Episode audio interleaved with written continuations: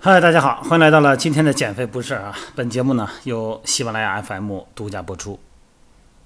还是那句话，每天啊，我这个工作时间啊特别乱，跟大家一样哈。睁开眼第一眼呢，还是拿手机先看微信朋友圈有什么给我留言的没有。呃，然后呢，朋友圈看完以后，能回答就回答，不能回答呢先放一放。然后呢，再看看其他内容哈，因为微信比较多嘛，呃，这个有的时候我真是没有时间老老搬着手机看微信啊。有的话题呢，就是我音频里边都聊过了，我觉得，哎，你再听一遍就能知道是什么意思，所以说我呢就不再回了，确实是没那个时间哈。然后赶紧起来，这是一通忙活，早上起来跟大家一样哈。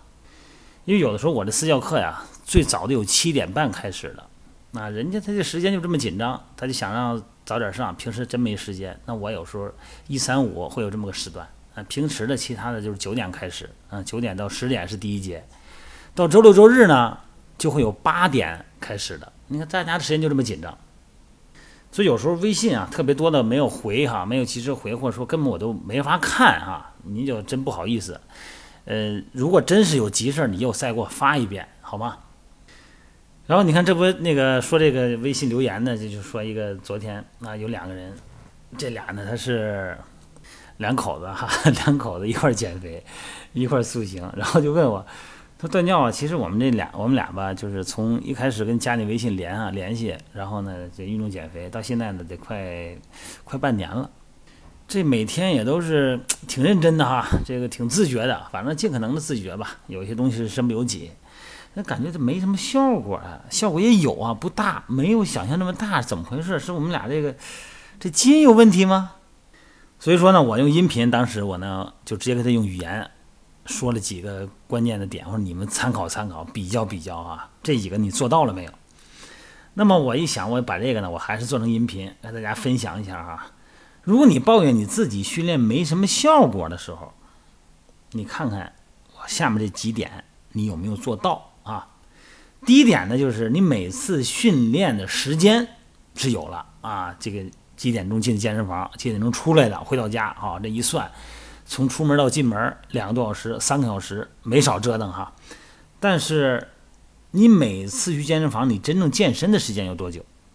那有的人呢，每次进健身房练俩小时，实际上呢，洗澡啊，就连脱衣服、再穿衣服、再吹头、再各种化妆。半个小时出不来，然后呢，组间呢再发个微信，再聊个天儿，啊，再然后这这整个时间又得二十分钟，你组间间隔时间特别长，啊，在这个侧目看看美女，看看帅哥，又得个十分八分的。你真正训练的时间去了俩小时，你估计连三十分钟你都没有，这不算热身拉伸吧？啊，在那泡沫轴上再滚个十分钟，所以说你真正的训练时间，真是连二三十分钟都没有。你看我上私教课的时候，这一个小时私教课哈，当然后期还有十分钟的拉伸啊，用那个筋膜枪给它放松再拉伸，这就是五十分钟私教课。这五十分钟，我说唯一的休息时间是来，咱们喝口水啊，运嗓子。喝完这水了，来咱们继续。你看休息的组间间隔也就是个二三十秒钟，喝口水，我把瓶子给它拿过来，喝完了再放那儿，这个时间二三十秒钟，第二组。中间完全是这种密度。再一个呢，就是你每每周啊，这个训练的规律不规律，有没有规律性？当然，最理想的推荐是隔天一次哈。当然，有时间的话，你要能每天做个有氧是更好哈。但是隔天一次是最低要求了吧？要想有好的健身效果啊，有规律的坚持是关键。你三天打鱼两天晒网那不行。而且呢，整个的时间轴你要最少得三个月吧。你看出效果来得三个月，再一个回到吃饭上了啊，有的说这个我的早饭我都不吃啊，这一天我得吃两顿饭也不瘦。那么对于运动减肥来说呢，按时吃早饭，你对于健康人来说也一样非常重要。咱们说过 N 多次啊，早饭呢是开启基础代谢的钥匙。你没有这个早饭呢，身体以为咱今天闹饥荒了，它肯定减少脂肪分解。还有一个就是睡觉的问题啊，每天十一点前，你能不能睡着？不是躺床上啊，躺床上不算，你可能六点就躺床上了。健身呢不仅仅只有练哈，肌肉的增长、激素的平衡啊，训练、饮食、睡眠是缺一不可。咱们身体的肌肉呢是在休息的时候生长啊，生长激素呢也是在高质量睡眠的时候更多的分泌、正常的分泌。所以说呢，早点休息很重要。八点钟躺床上了，一点钟还玩着手机呢，那还能行？那你肯定你内分泌不正常。至于这个饮食是否清淡，咱就不用说了吧，是吧？少糖、少油，然后少盐，多吃果蔬，多吃高质量的蛋白。那如果你觉得现在天热，撸个串、喝个啤酒、吃个这个炸鸡挺好吃的，那你这时候就别抱怨减肥的问题了。还有一个就是训练方式的问题。我每天都健身，每天都训练，每天都跑步啊，没有力量训练呢，没有抗阻力训练啊。对吧？所以说呢，以有氧训练为主，以肌肉训练为基础，光做有氧的不行。训练不光有时间、有形式，还得有强度，还得有热情啊！一说到训练，有人一开始就浑身跟打了鸡血似的啊，然后浑身兴奋，还没去那个健身房呢，这边已经开始兴奋了，从开始在家换衣服就开始兴奋啊，那肾上腺素就开始提高了。你看这状态就不一样。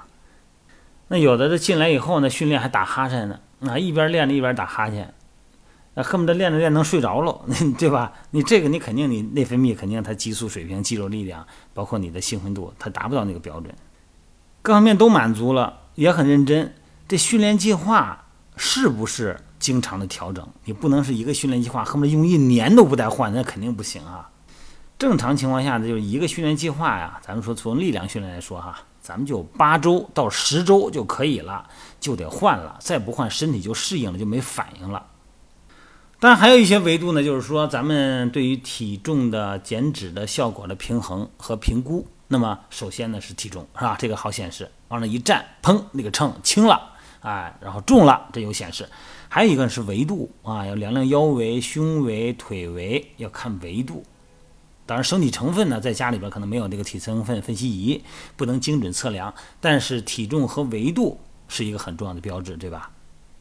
再一个需要提醒的就是训练量哈，这个训练量呢，你是不是每次去啊，都用自己比较擅长的、比较感觉舒适的训练量啊，抗阻力的重量和次数来进行训练？你长时间这样的话呢，身体呢，它就没有什么反应了。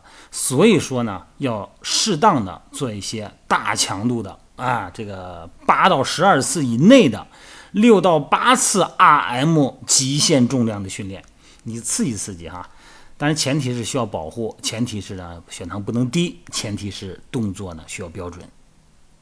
好了，我刚才说这几点呢，大家可以反复听一听啊。如果你哪个环节没有做到，你就补哪个环节，你不能宏观的认为这半年来我一直都在运动啊，您只是在运动。但是呢，各种细节呢，可能远远没有做到。希望大家呢，能够清醒的对自己的运动周期进行评估，然后了解自己的运动感受，对微观的差异进行体会，然后呢，快速的减脂成功。